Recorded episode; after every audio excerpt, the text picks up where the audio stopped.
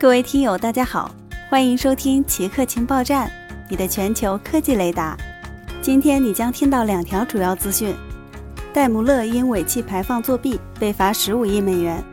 美国监管部门指控戴姆勒公司在至少二十五万辆汽车上安装了作弊软件，以欺骗严格的排放测试，绕开环境法的规定。戴姆勒否认上述指控。但表示已就十五亿美元赔付达成和解，以避免旷日持久的法律讼战。该公司表示，通过了结这些流程，戴姆勒避免了冗长的法律诉讼，省掉了这些诉讼带来的法律和财务风险。作为集体诉讼的一部分，该汽车制造商还将支付作弊车辆车主赔偿费共七亿美元。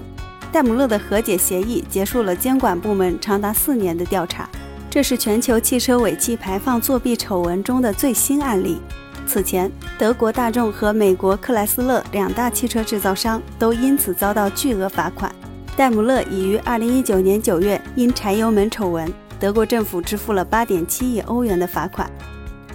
柏拉图与技术呆子，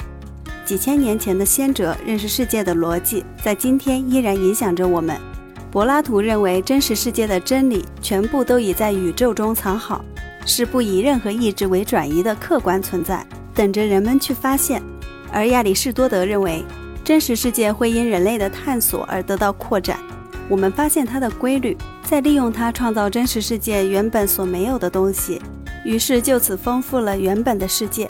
加州大学伯克利分校的爱德华·阿什福德里教授。在近期出版的科技哲学著作《柏拉图与技术呆子》中，从科技与哲学、文化相交融的角度，对制约科技创新发展的本质问题进行了深刻的哲学思考，相信会对读者的思维认知提升产生积极的影响。即日起，奇客情报站开展赠书活动啦！